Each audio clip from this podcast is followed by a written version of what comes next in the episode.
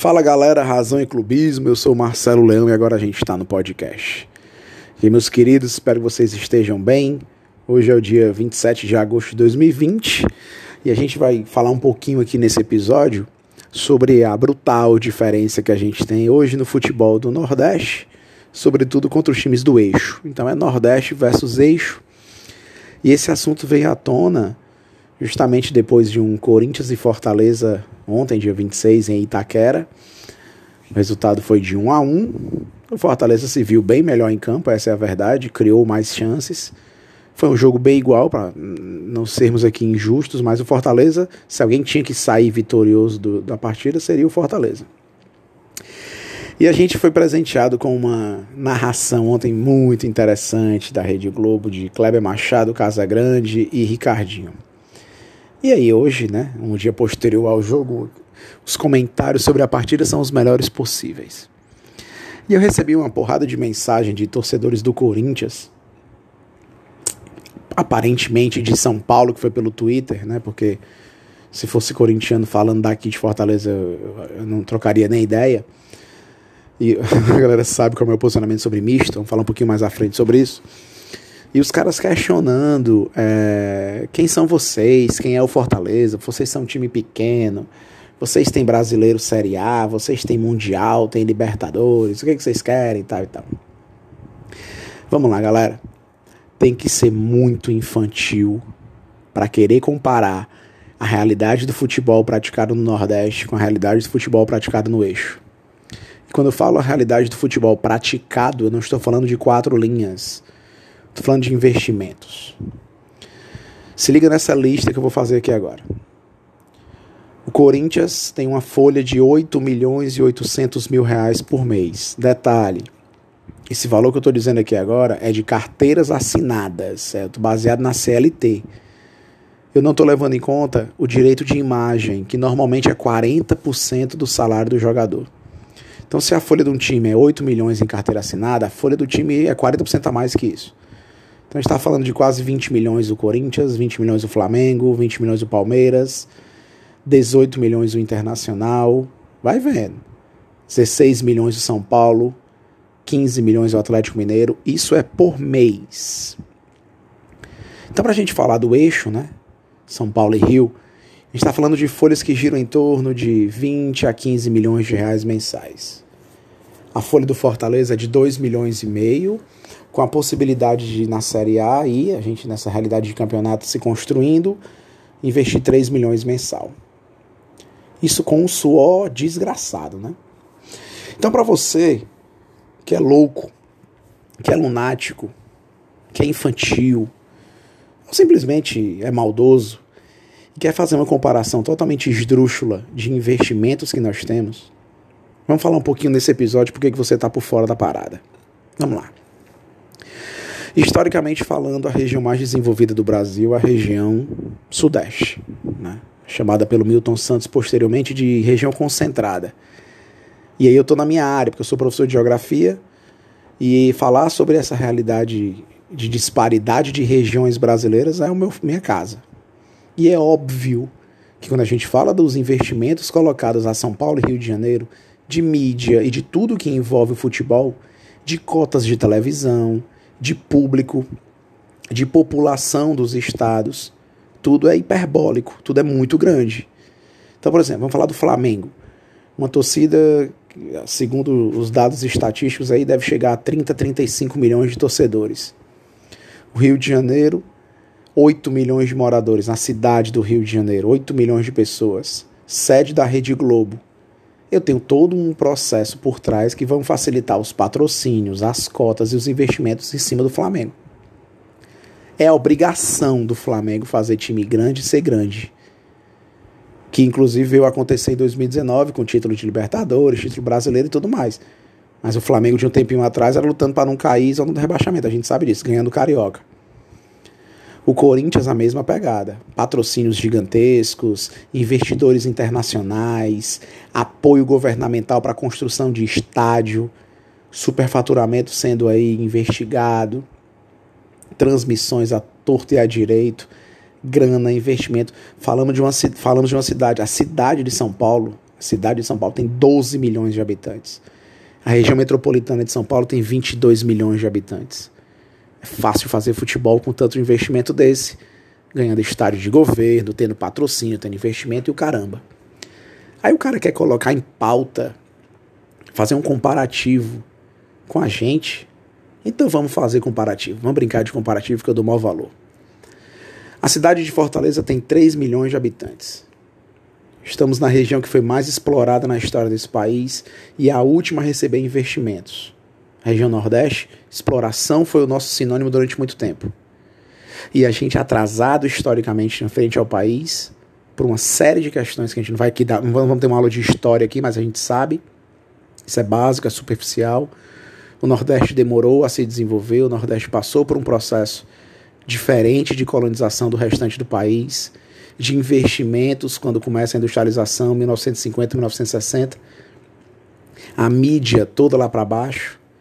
A criação do estereótipo de Nordeste igual a seca, igual região não desenvolvida, de um povo trabalhador, mas sobretudo aculturado. Vai vendo. E a gente aos troncos e barrancos vai levando o nosso futebol aqui no suor e sangue. Ou sangue e suor, como prefiram, né? Que fica mais bonitinho com a frase já feita. Futebol nordestino é sangue e suor.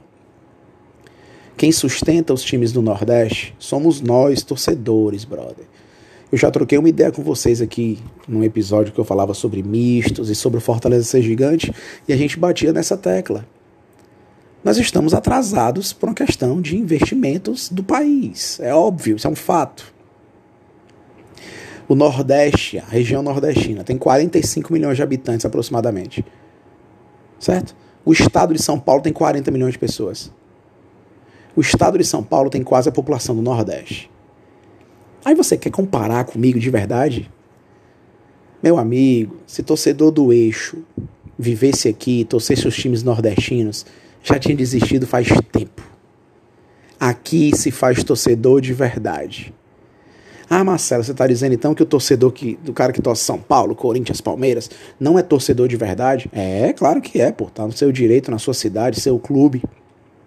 Mas ele tem uma facilidade muito maior de ver o seu time galgar e conseguir títulos do que a gente. Por isso que a gente enaltece tanto quando consegue um título, porque ele é nosso. Nós somos aquela taça, brother. A folha do Fortaleza, 2 milhões e meio. Isso com direito de imagem e tudo, tá? Isso não é a folha de carteira, não. A folha do Corinthians, 20 milhões. Entrega na mão do Rogério Ceni, 20 milhões. E diz, Rogério, monta um time. Para ver se ele não ganhou a Libertadores na América. Entrega na mão do Marcelo Paz, um patrocinador gigantesco, milionário, que vai cobrir a folha o tempo todo. Entrega na mão da gestão do Fortaleza um banco, uma credora, que vai botar dinheiro onde quiser. Tá aqui todo o dinheiro do mundo e um estádio para vocês. Façam futebol. Aqui é nós por nós, primo. Aqui é diferente.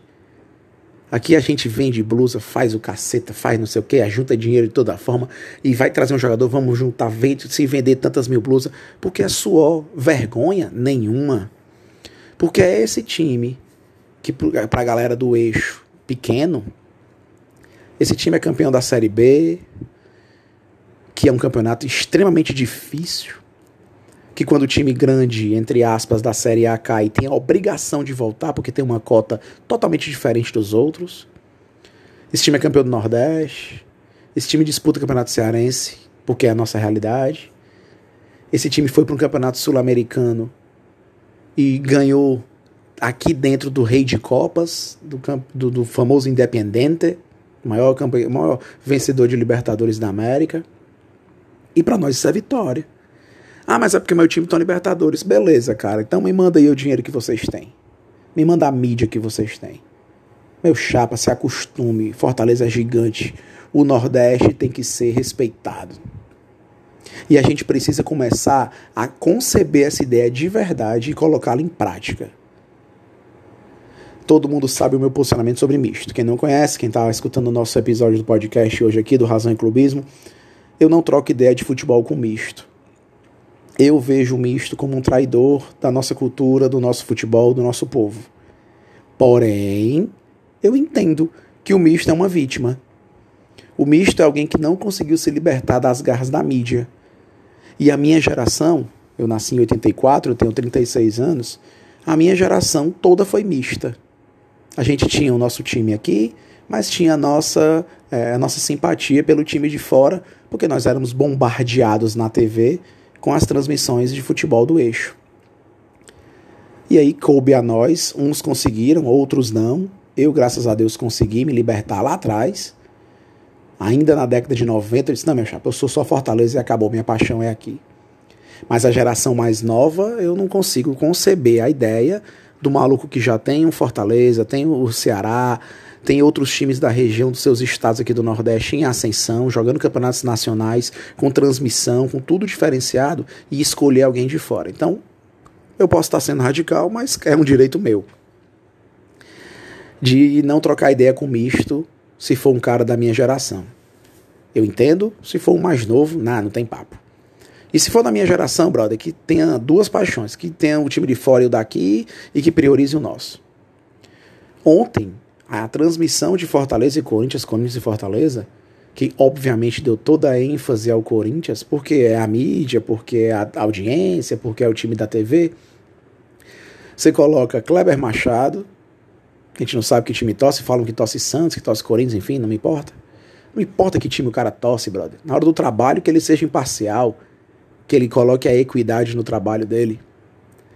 Casagrande, um ídolo do Corinthians. Ricardinho, um ídolo do Corinthians. Então a transmissão era pro Corinthians. Fortaleza era um mero coadjuvante na partida. Fortaleza não, né? Como eles gostam de dizer, o time do Ceni.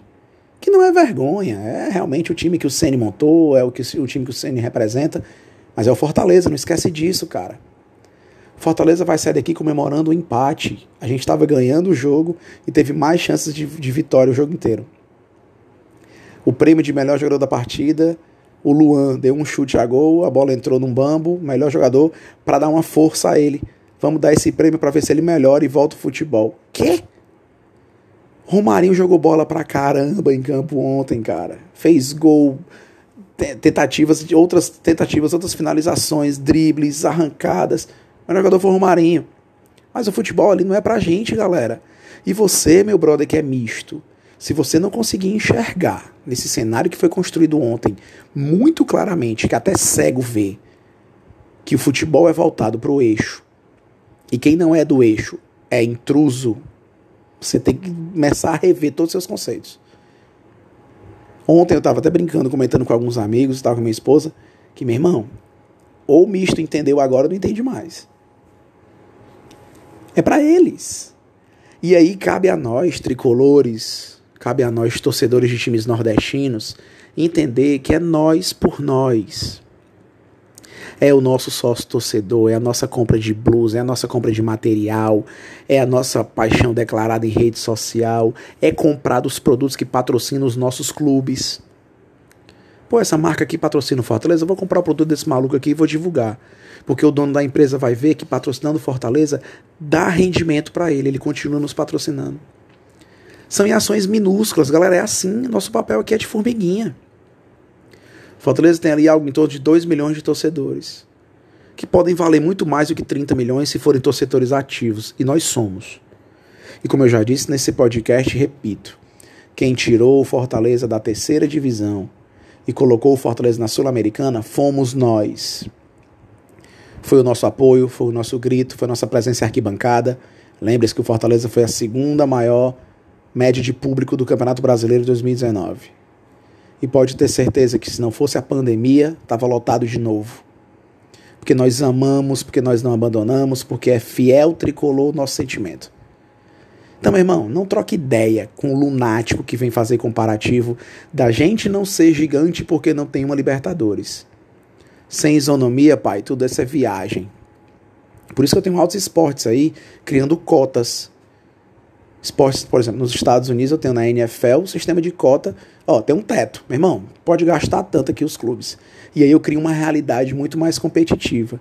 Eu não estou pedindo para ter isso no futebol não, porque eu não vou ser louco, que eu sei que é inimaginável acreditar que os times grandes vão querer dividir a mesma renda com os ditos pequenos. Mas enquanto você não se der conta, brother, que é nós por nós, não vai dar certo. E como nós estamos percebendo isso, tá dando certo.